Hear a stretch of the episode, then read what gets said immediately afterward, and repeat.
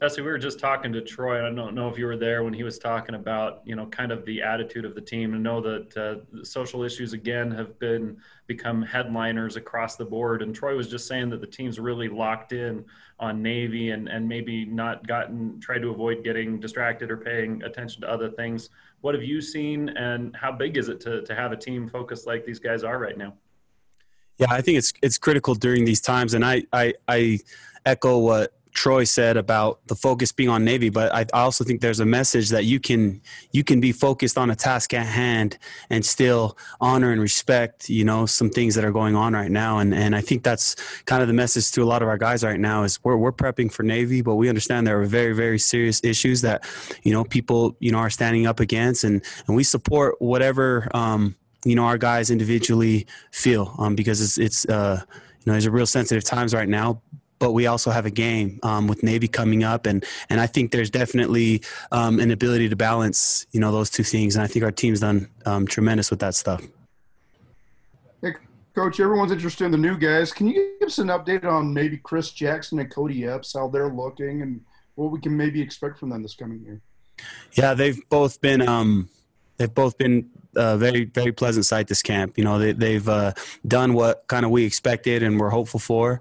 Um, Chris has done a great job at, at, coming in, picking up the offense, bringing some um, you know some some real toughness to this group. You know he's he's a you know a lot of people love his story, and I think you can when you watch him play, you can see um, that mentality. You can see that back up against the wall, you know, fighting for everything mentality, and, and I think it's really elevated the mental toughness of our group. Um, Kody's awesome in, in terms of just his football savviness. He's he's come in and he's picked the playbook up, um, knows the position like a guy who's who's been playing for for several year, several years, and so that's a big credit to him, his work ethic, the people who have you know mentored and helped him uh, you know along this way, and so they've they've been um, you know great for me and uh, being in the room, uh, and then just the other two two newcomers, Miles Davis. Um, you know, is such a talent, and um, I'm really excited for seeing what he can do.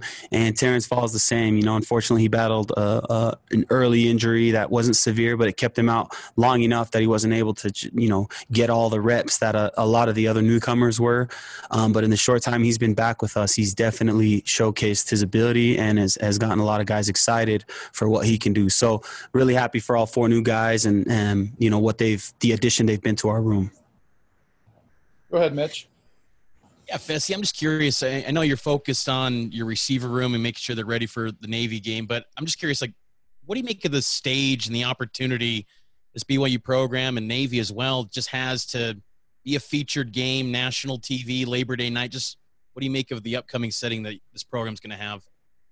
Yeah, I'm I'm really excited. Man, everyone knows this year has been it's it's been crazy to say the least. Just um, it's been a giant tug of war of emotions for many people, rightfully so. And and just wherever you stand on anything, it will to me it will just be a nice sigh of relief to just get out onto the field and play a football game and have some fun. Um, do it in a classy way, sportsmanship with, you know, an unbelievable team. You know, the, the Naval Academy. Like, what a great opportunity for us and a good reminder about. Um, you know what we have in this this country and and the, the freedoms we're able to enjoy and to, to play a team like that to go toe to toe with them to open it up on Labor Day it's just it's it's a great it's a great storyline and we're super excited for it. Go ahead, Jay, then Jared. Wesley, as far as kind of the preparation and like the normal game week, where are you guys? Are you, for instance, are you on a Monday or a Tuesday as far as approaching as if the game were Saturday? Yeah, roughly. Um, and I, us offensively, um, we're probably on a like a Tuesday and hoping to repeat a Tuesday, Wednesday, Thursday coming up and then repeat that again next week. So so I would say we're we're trying to just duplicate a 3-day uh, prep week that we would normally have. Um, and so obviously we've had a lot more time than we would in the season to study these guys. And so mentally i feel you know we're definitely a little more prepared and, and our level of comfort's there um, just because of the time we've had. But it, eh, yeah in terms of where we're at at the camp i would say that we're on, we're on about our, our first tuesday um, in terms of a regular practice season. Let's See, I wanted to ask about the coaching staff because this year coming in, you guys felt some pressure just as far as taking a, a step forward, and then all of the pressures that have surrounded you know the the unique circumstances and everything i imagine that's probably put some strain on the staff as a whole but there's also that gratitude that you've mentioned before about just being able to go out and be playing football. What's it been like seeing the coaching staff deal with both the pressures and, and the gratitude side? Yeah it's um you know i think i think if you don't feel any pressure in this profession then you're not in a good place um, so I think I think pressure is is just just how you handle it. Some people uh, apply pressure and they relate that to fear that they're going to lose their job. Um, our pressure, I think, you know, is blocking out the noise, and the pressure is we want this for these guys. We want these for for our, for our kids, for these players.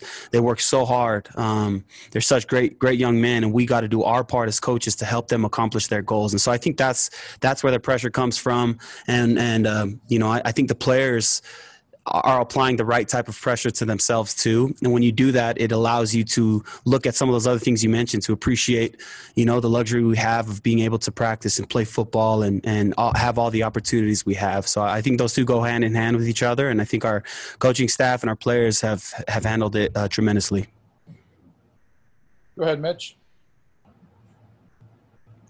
Yeah Fesi uh, handling you know looking at your personnel in your wide receiver room with the NCAA's rule to basically make this year where eligibility, the clock doesn't just kind of pauses this year.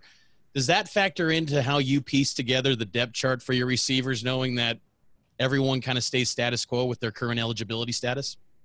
Um, it it could, but for my room, really, it, it doesn't. I think everyone's kind of in a position right now where I would I'm going to play guys and prep them as if if if that wasn't on the table, and we'll kind of let that. It's nice to know that's out there. We'll let it take care of itself, but it won't affect any of the decisions I make with my group. Any other questions? Okay, thanks, Coach.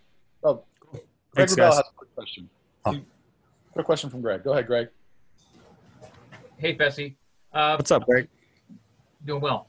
Uh, is, is there value to you to having go-to guys uh, at, at wide receiver, guys who can have thousand-yard seasons, hundred-catch seasons, having that kind of player on a team? Yeah, I think that's critical. I really do. Um, um, to be able to, you know, it's. I know the last couple years, it's it's it's been hard to have a real featured guy that, that they haven't been able to surface, and uh, you know, I'm I'm definitely a part of that as, as much as anything. And you know, you got a guy like Matt Bushman who's who's kind of a feature go-to guy. Um, I think at the wideout position, uh, it's critical to have one of those guys. And if it, if it ends up happening, great. We want that to happen. Um, but you look at the past BYU offenses, you know, that have been really successful. They've they've had that. Whether it's the Collies, the Hoffmans, you know, I, I just think I think we have personnel in our group to do so many different things. But I think I think uh, if a guy were to you know, kind of break out and and be that impact guy.